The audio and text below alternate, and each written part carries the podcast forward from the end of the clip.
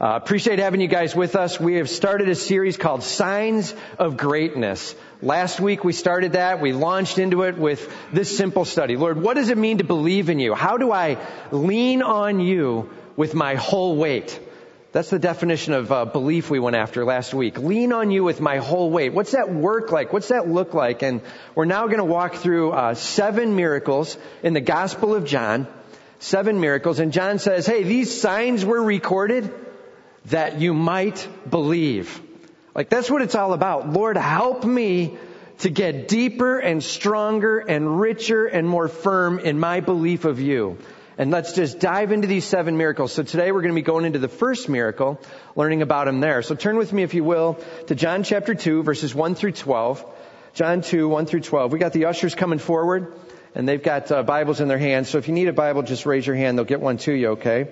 Just uh, raise your hand, they'll get one to you. We're going to walk through this verse by verse, all right? miracle by miracle. Lord, help me to learn what I need to know that I might believe on you. All right? Help me to know what I need to know that I might believe on you, that I might put my whole weight into you. That's what this is all about. All right? Now, if you notice, these are each going to be stories. We're going to be walking through the Gospel of John. So just so you know, we're going to do it a little differently here as to how we break it down. We're going to go through it first as the story, and then after that, we're going to go through it as the sign. Okay, he said this is a sign, and what does that mean when he says it's a sign? Well, I'll tell you what it doesn't mean is this. It's not just some wow moment. It's not just some miracle. And then you go, well, that was cool. You know, like uh, David Copperfield out on the street performing a magic trick. It's not that. It's something more than that. There's a sign that's attached. There's a statement about Jesus Christ, His power, His authority, His ministry. And Lord, help us learn that sign as well, that we might know You, trust in You all the more, okay? So we're to go through it as the story and then the sign each week, alright? So here we go. Let's get started. The story. Let's get the details, okay? The story, get the details. So that's the first point there. The story, get the details. And then underneath it right away, submit. Jesus humbly remains under God, the Father's will, and we must remain under His. Submit. Jesus humbly remains under God the Father's will, and we must remain under His. Okay, so if you notice, there's going to be a 1A and a 1B now. We're getting all sophisticated in our outline. All right? All right. I don't know why that's important to me, but it is. All right, here we go. Submission. So let's just look through this passage. On the third day, there was a wedding at Cana in Galilee, and the mother of Jesus was there. Jesus also was invited to the wedding with his disciples. When the wine ran out, the mother of Jesus said to him, They have no wine. And Jesus said to her, Woman, what does this have to do with me? My hour has not yet come. His mother said to the servants, Do whatever he tells you. Okay, as we walk through this, we're going to just uh, piece it out, figure out what it says here. But just so we're clear, John is terse. He's very direct. He's not big flamboyant story. He just sort of says what it is and let's get it on. Okay, and so he's very uh, simple in the storyline. On the third day, so uh, this is a little bit unclear as to what it means. Probably it means three days after he met with Philip and Nathaniel. That's what happens in the passage right before it. Okay, most likely it means three days after that.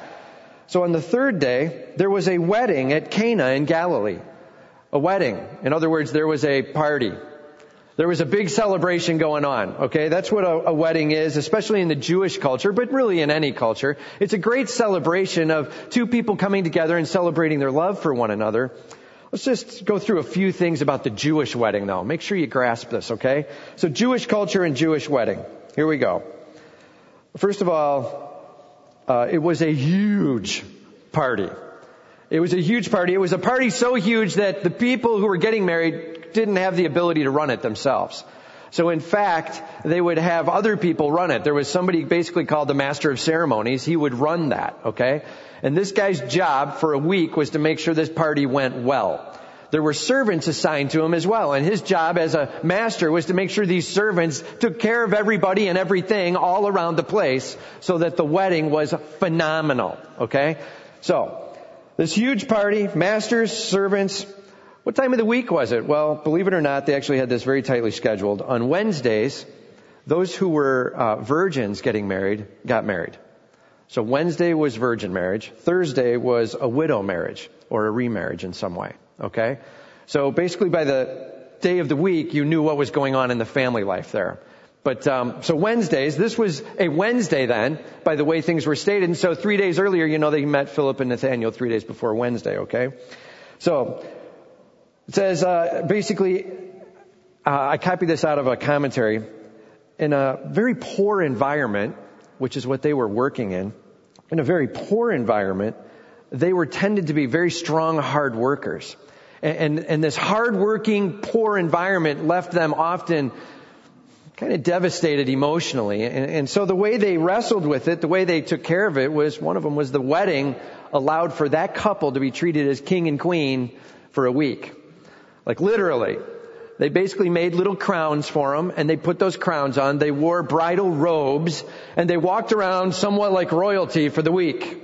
And everybody's job was to basically help them have an awesome week. Okay, and kind of anything you wanted in any way you wanted it and let's make sure that you're celebrated and your love is celebrated. The wedding. It was a huge party time. Seven days long. I've said it a couple times over. Seven days. What do you do for a seven day party? Okay, so here's how it goes down. Day one is the ceremony. So there's this really um, meaningful, touching ceremony. It's got religious elements to it. It's got some quoting to it and some interaction together. Uh, after they're married in the ceremony, they then do a processional throughout all of the streets. Okay, they walk through the whole town. There's this big parade, this line of people following them. There's this huge celebration that they're now married. Uh, this past week, we actually went to uh, Springfield. It was our um, spring break for our kids, and so we went down to Springfield for a day there. And uh, went over to Abraham Lincoln's house and stuff like that. And one of the things they showed there was like after he had won the presidential election, he went all through the town and there was this huge celebration. After he passed away and they did his funeral down there, they basically walked that funeral procession throughout the whole town. The town rallies around their people. And that's what this was about as well when they're getting married, the town's like, this is awesome! And we're with you in this, and we celebrate with you. And some will get in line and walk the parade, and others just get along the parade route, okay? Huge celebration. So that's day one. The other six days, they then go into open house mode. Can you imagine keeping your house clean for six straight days for open house mode? So that's what's going on. They do six straight days of open house. And they've got people coming in and out for food and drink throughout the whole course of that time. And basically people come back repeatedly for the party, for the celebration. And they're just hanging out and talking together as they spend a week long joy fest. Okay? That's the wedding. So when it says on the third day there was a wedding at Cana, we can now all go, oh. Are you, you ready? I mean for real. You ready? On the third day there was a wedding at Cana. Yeah, big joy fest going on. All right. And the mother of Jesus was there. Somehow she was invited to this, probably a family member or a close friend. Okay, and it says Jesus also was invited to the wedding with his disciples. He got like a Jesus and guests invite. You know what I mean? And so he came with his disciples. Jesus and uh, Mary, somehow probably a close family friend or a, even a relative, since both of them were invited. And they're at this party together. When the wine ran out, the mother of Jesus said to him, they have no wine. Okay, when the wine ran out. Now remember, we talked about this being a giant joy fest. Hospitality was more than just something nice you did. Hospitality was this sacred ritual, this sacred responsibility that you had to take care of those that would show up at your house. And if you're going to do a wedding that is seven days long and you're going to have people coming in and out of the house, you must provide. Okay? This is not just a, oh, bummer. It's not like Mary went up and, you know, she goes to the wine dispenser thing and it's like empty and she's tipping it over and she's like, hey, just so somebody knows, this is empty. Like that's not what's going on, okay? This is a huge deal happening. She's like, just so you know, they're about to be disgraced. Humility is really going to come into play here. They are going to be humiliated if we don't get on this fast. There's a big problem going on and their ability to provide is not there. The bride and groom, they don't have money to be going out and just buying more. They've run out of wine. Major problem.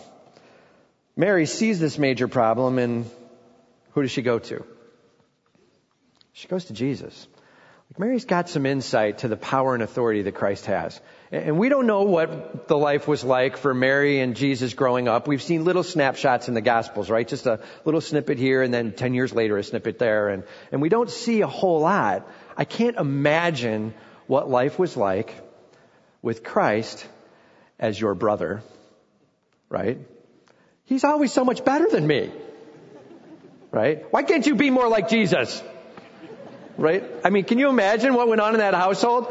The things that were discussed, I don't know what was going on, but somehow Mary became very aware of his authority and his ability, of his power, and she went to him and said, they're out of wine, son. They're out of wine. We've got a major problem and I'm coming to you with it. Okay? Jesus' response. Jesus' response is, woman, what does this have to do with me? Okay. Let's deal with this for a moment. Uh, wow. Uh, that seems a little rough. Like, Jesus, you're dissing on your mother. What are you doing? Right? And, and so what is happening here? And well, one thing we need to be very aware of is this phrase that he used in the Greek is actually used very regularly and very often. It's kind of a colloquial phrase. It's a phrase that is um, not as disrespectful as it sounds in our culture. So the best quote I found in the commentaries, it goes like this. You know, this is a great word by word translation. It captures the words. It doesn't capture the tone. Okay? And we have to be really careful with that. The tone in this one still contains respect. It's a very colloquial phrasing that effectively is saying there's something going on that's bigger than what you see and, and work with me on this. Okay? There's that essence to the tone. Maybe a little better way to say it. I wrote this down. This will work better in our culture. You ready? Respected female in my life.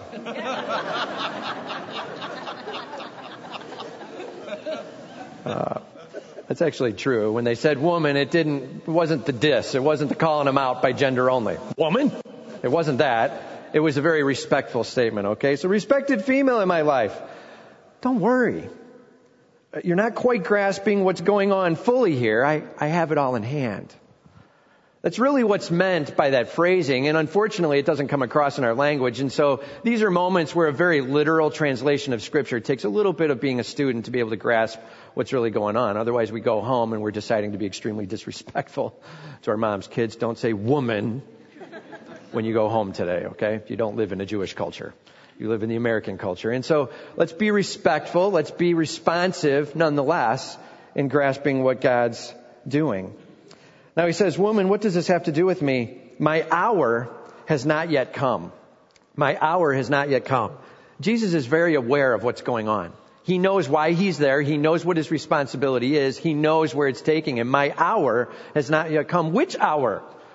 Some would say, I think maybe this is the hour where like he becomes more famous.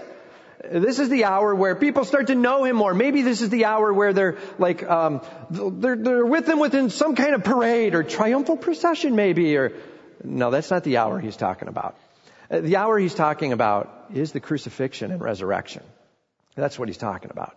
The crucifixion and resurrection. Well, how do you know that, Tim? Well, I just wrote this down. There's uh, three other places where he uses the same phrasing, this hour not yet come, or this hour has come. And that's in uh, John chapter 7 verse 30, John chapter 8 verse 20, and then John chapter 13 verse 1.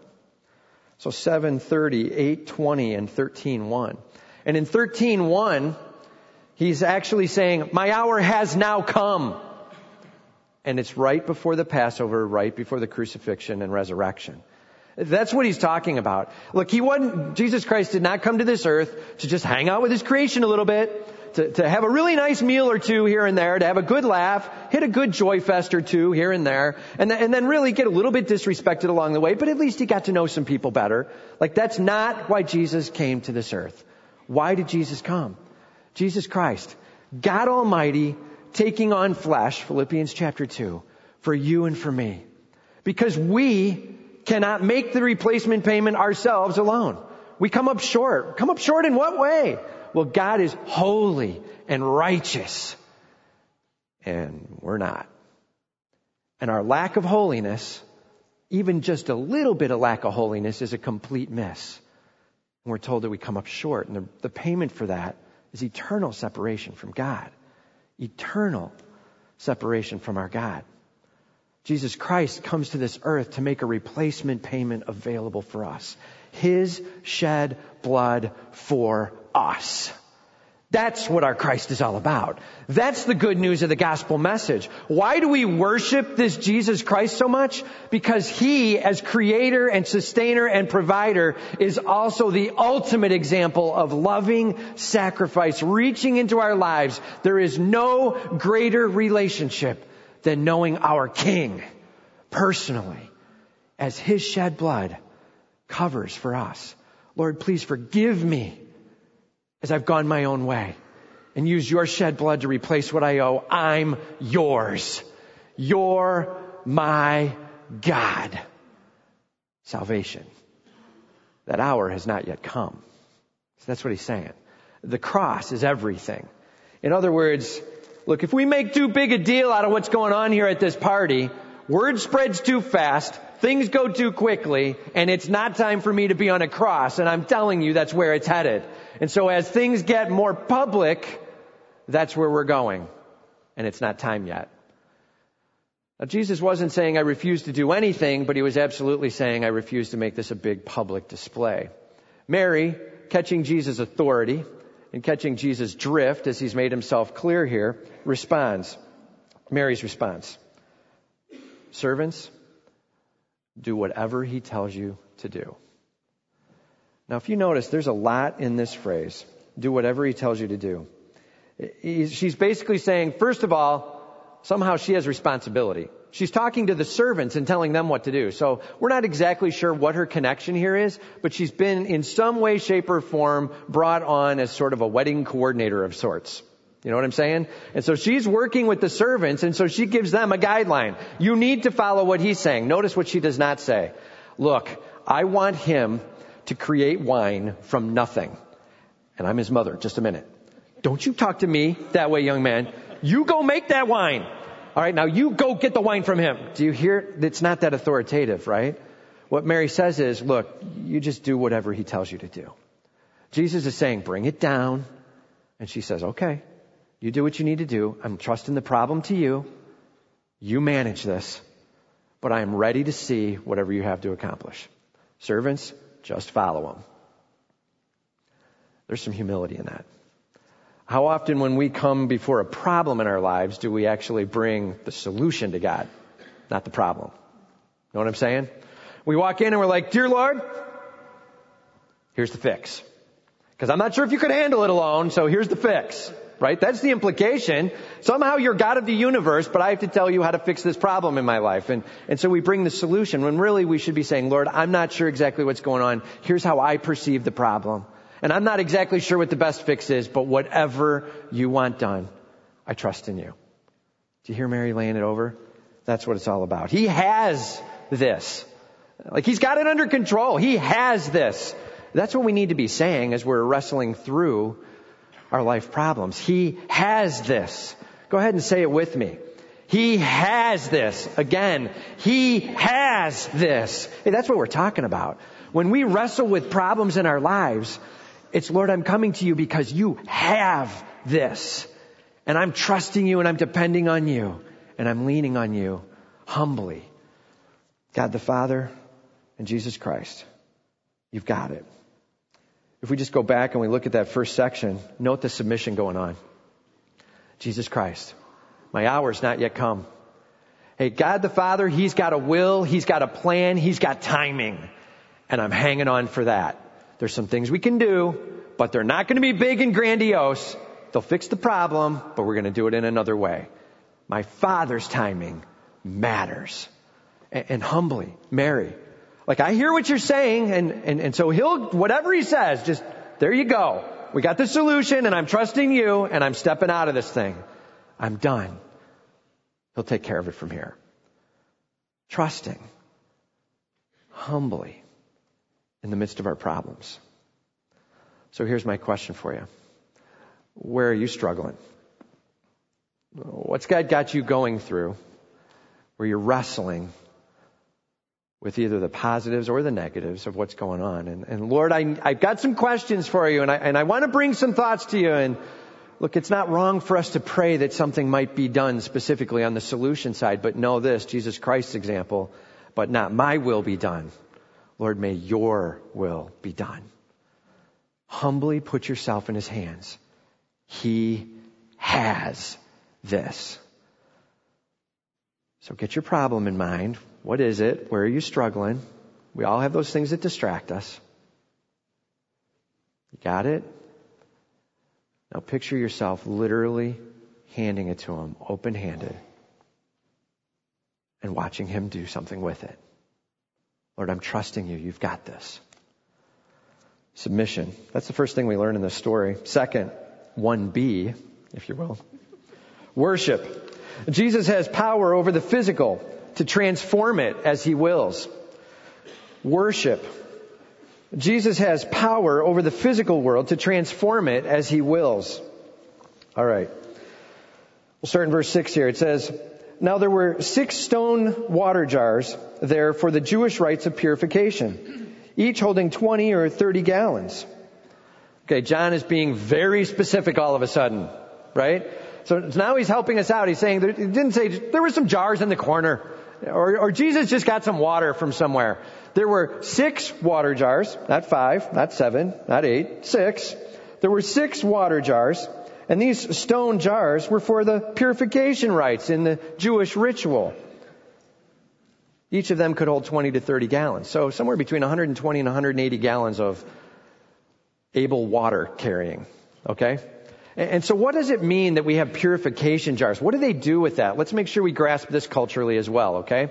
So in every Jewish meal, they made sure they went through purification rites between every course of the meal. Every meal, every course of the meal, for every person at the Joy Fest, purification. Okay, and so part of it was you raise your hand in the air, and they would actually pour some water down your hand and it would run down your arm. It's kind of taking the, the dirt off of your hand and running it down your arm and actually cleaning your arm as well. And then you would turn your arm down and they would pour it on the arm and it would run down your hand and drip off. And then they would pour it into your hands and you would cup your hands and, and then do this. And then you're, you've kind of gone through the ritualistic purifying, okay? Between each course of the meal. That's a lot of water all week long, okay? And so they grabbed these six water jars and Jesus says to them, Jesus said to the servants, fill the jars with water. Fill the jars with water. Can you imagine that moment?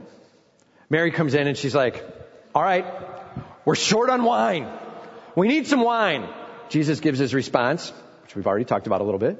Jesus gives his response, right? And the servants are watching this. And then Mary looks at him and says, he'll take care of it. And he's like, go put water in the jars. Dude, did you hear what the problem is? We're not short on purification water. We're short on wine, right? And that, you, that's gotta be running through their heads. And at the same time, it's not recorded that they actually resist or go against. It says, fill the jars with water, and they filled them up to the brim. Obedience. They followed through. Can you imagine the whole time they're filling them? What in the world are we doing this thing for? Wine, man, wine, not water, wine, man, right? There's got to be a, a questioning going on in your head as you're working through this. And something we didn't say is the water that they would tend to use for purification was usually not drinkable water.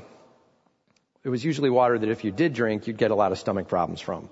So it was a water that could get the dirt off your hands, but not a water you wanted to put into your stomach, alright? And so now they're putting water in the jars to fix the wine problem, water you shouldn't even be drinking, Right? They're pouring it all the way up to the brim. Why does it say that? Not in any way there was any wine put into this thing. It was just water in the jars. Okay? So Jesus says, fill the jars with water. They filled them to the brim. And he said to them, now draw some out and take it to the master of the feast. Seriously? You want me to take this to him? Yes. Why? Like, is he actually that drunk that he's going to perceive this as wine? Like, wow, this is just really kind of watered down, but okay, it's kind of the end of the week, whatever, you know. Is that what's going to happen? So they scoop it out, and I have no idea if there began to be this trust that started forming in them at that point, or if they were thinking a little differently about him the whole time, but as they scooped it up and were walking towards the master, notice what it says. It says, Draw, draw some out, take it to the master of the feast. So they took it. When the master of the feast tasted the water, now become wine, and did not know where it came from. And it goes on from there. We'll pick it up in just a second. It turned to wine while they were walking. We don't know when exactly. All we know is they scooped it out and they're walking with these ladles, carrying it, holding it, and all of a sudden, it's wine. And I don't know if they saw it as they're walking, you know, they're looking back, this is ridiculous. I can't believe it. Holy moly, look down. Do you know what I mean? Like something had to happen at some point where you're like, that's wine now, man. I, hang on. That's wine, man. Right? Something had to happen along the way where this all of a sudden becomes an amazing miracle to them.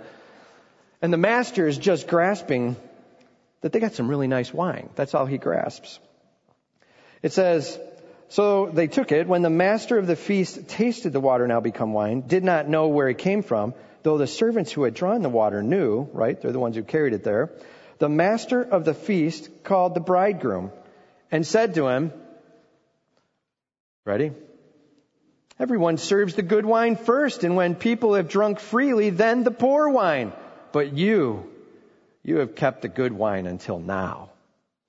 See, what Jesus actually did was bring honor on the bride and groom. In the midst of this miracle and, and, and the turning of water, which is actually kind of grungy water, into miracle wine, and great wine at that, there was this honor bestowed upon the groom as he's now breaking out the best of the best. At a point where people have already drunk wine and there's several days of it going on where they've had a drink here and there and, and um, you know, we're not talking about excess to drink to drunkenness, but they're drinking throughout the week. And there's a point where you end up saying, Hey, this is fine, whatever. This is hard to continue to provide. We get it. And, and all of a sudden out comes the best of the best. An honor to the bride and groom. Notice it doesn't say anything about the bride and groom's response. I always thought that was interesting. You've kept the good wine until now. And then John just stops there. This is the first of his signs. Jesus did at Cana in Galilee and manifested his glory, and his disciples believed in him. Result, when Jesus does this transforming work in our lives, result is his glory is shown. The miracle working glory of God that transforms one substance to another, unbelievable. God's almighty glory. We begin to believe. As we experience transformation, we experience more and more strength in our belief. And that's a lot of what's going on here. This one of these signs, it's a power sign for us of seeing our God as a transforming God. It's an amazing story of subtle miracle. You know, we have a chance to worship God and all that He's doing in our lives. God is at work in your life. God is at work in my life. That's fact. And so am I seeing it? Lord, where are you at work? And, and are we like the master where we're like, I didn't even know anything changed. I just knew it was good wine. And all of a sudden, wow, look how great. Or are we like the servants? Oh no, dude. I saw that thing from water to wine. I've seen the miracle. Like let's really watch God's timing in our lives and, and the things God does to use circumstances and the changes in me as I'm beginning to become more like Him. As we trust in Him as our Savior, God transforms. May we look for that. May we seek for the evidences of God's glory working in my life and worship Him for that. May we be like the disciples and the servants who saw God and were transformed by it. You know, Corrie ten Boom, uh, we've heard of the story of Corrie, and she actually has a sister, Betsie. Uh, and Betsie ten Boom was um, in prison along with Corrie. And uh, in the concentration camps, wrestling with things, Betsie was actually probably, uh, as per Corrie's statement, a better worshiper. Betsie knew how to look at the little things of life and see God moving. And, and she had one example of this. Um, she was talking with Betsie one time, and, and um, there was a, a, serious problem going on in the concentration camp uh, with fleas. With fleas. And these fleas were actually all over in the sleeping quarters and in the living quarters where they were at. And, and it was horrible. I mean, nasty, biting, horribly irritating fleas. I mean, it got so, so bad that, I mean, everybody was constantly distracted by these fleas, okay? But at the same time, Betsie kept this strong, power, passionate worship thing going between her and God. And as she had this worship time going, people were like, what's up with you? How can you be so happy in the midst of this? And she was able to share what was her hope that was allowing her to shine in a nasty, nasty world. And as she shared her hope, they started doing Bible studies. And as they did these Bible studies and talked together, people were accepting Christ as Savior. And people all over the place were coming to Christ. One day she was walking with Corrie and she said, You know what, Corrie? I just bless God. I praise God for those fleas. And she's like, What? Are you nuts? I mean, those things are horrible. That is ridiculous. Now I'm challenging you. And she said, No, no, no. Think about it. Because of those fleas being so bad, the guards wouldn't come near the sleeping quarters. And because they couldn't come near the sleeping quarters, we had a chance to beam forth the greatness of our God. We could go into His Word every single day. People's lives changed for eternity. Praise God for those fleas. Wow. I mean, you think about that. Now we put ourselves back into our life. Lord, what are you doing? And where are you working? that you might get the greater glory. May I see your hand moving and be open. May I respond to the provision you're making that you might be worshiped as Almighty God in my life. Lord, you are my King. Worship Him because of His work in your life. Hey, we have problems. Do me a favor and consider right now what's something God's doing where His hand of provision is moving and you can clearly see him doing something. You may not even know what yet. What is that? Got it? Man, let's worship him for everything he's doing in our lives, everything he allows, and everything he brings. God is working. Amen? Hey, he has this. Amen? Hey, he has this. Lord, I'm trusting you and I'm worshiping you with all I've got. Okay. That's the story. As we go through this passage, that's what we can grab from it. And there's a number of other things we could actually make observations on. But Lord, may we submit and, and, and Lord, may we worship you. And so signs. What are some signs that we can pull out of this? What is true about the big picture? So the sign, get the big picture, okay? The sign, get the big picture. Note this, it says, that his glory was manifested. His glory was manifested. In other words, the otherness and the greatness and the power of God were shown. Well, how was that true? Hey, this was more than just a wow moment. This was more than just one of those miracles on the street where people are like, did you see that? Ah, whatever, let's go home. Like it's not that. There was more going on. There was some sign taking place. There was some indications taking place. And what is it? So, three messages about his glory that we could pull out of this. Some signs, okay? First message of his glory. His glory is attached to the word joyous. Joyous. Jesus was happy to celebrate. He loved being with people and still loves being with people. Jesus at a seven day party, at a joy fest, He's hanging out. He didn't, he's not like, I'm sorry, I appreciate the invite of me and my many guests, right? But I'm not going to be available for that wedding. I have serious ministry to do. Like that's not where Jesus is at. He's like, I love people and I love being with people and I'm going to be at that party and his glory is often attached to events that have great joy in them. Joyousness. Okay? Number two, very purposeful. His glory, extremely purposeful. God is not whimsical. God is not like, ah, I never thought of that. Why not? We'll do that. Sure, why not? That's not who God is. God is extremely purposeful in what's going on. And you notice Jesus says, this is not my hour.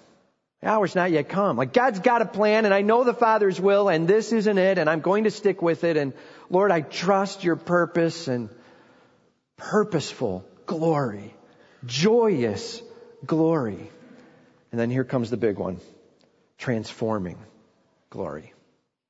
Transforming glory. The sign that we're supposed to grab here is that Jesus has the power to transform. In a joyous way, in a purposeful way, Jesus has the power to transform. Yeah, water into wine here, right? One substance into another, right? The yuck water into this fabulous wine. Jesus transforming from one substance to another just by him willing it to happen. He takes what is and he makes it better the transforming power of Jesus Christ. You know, I just wrote down a few statements, a few biblical passages on transforming. 2 Corinthians 5:17. 2 Corinthians 5:17. If we trust in him as our savior, if we say, "Lord, I'm with you, you're my God, please use your shed blood to replace what I owe, you're my king." If we lean on him, says we become a new creation. A new creation. It's not that he made something out of nothing, but instead there's a transforming of old self to new self. There's a new creation involved. The whole being made new there in 2 Corinthians 5:17 and in 2 Corinthians 3:18. And we talk about this passage a lot, but it talks about the power of God transforming us from one degree of glory to the next. The whole of ourselves becoming more and more like Christ as we hang around His glory. God's glory changes us. God's glory changes us. Look at this passage. His manifested glory changes the water into wine. God's glory changes us from one degree of glory to another. What changes us? Yeah, God's glory. Man, we better grasp that. The change in my life is not significant effort on my part alone. It is God's glory changing me from one degree of glory to another. 2 Corinthians 5:17 we're a new creation. 2 Corinthians 3:18 God's transforming us from one degree of glory to another. Romans 12:2 God transforms our mind. Like the way we think becomes more pure, more holy, more supportive of Him. We get His ways and, and we begin to have His passions. We share Him. We love what He loves. We hate what He hates. And Lord, shape my mind. Shape my mind. And then last one for transforming that I wrote down is Philippians 3:21. It says he transforms our body into a glorified body. Man, is that going to be a day? When we literally take on a glorified body to live with Jesus Christ for all of eternity with the worship that we had this morning, like times 10 billion. You know what I'm saying? Power worship, tears streaming, Almighty God celebrated for all of eternity, broken body done, completely His, completely perfect. God, may you be worshiped in my life. We serve a transforming God. Amen? Hey, we serve a God who's all about the transformation. This water into wine, it was like saying, okay, the ministry's about ready to begin.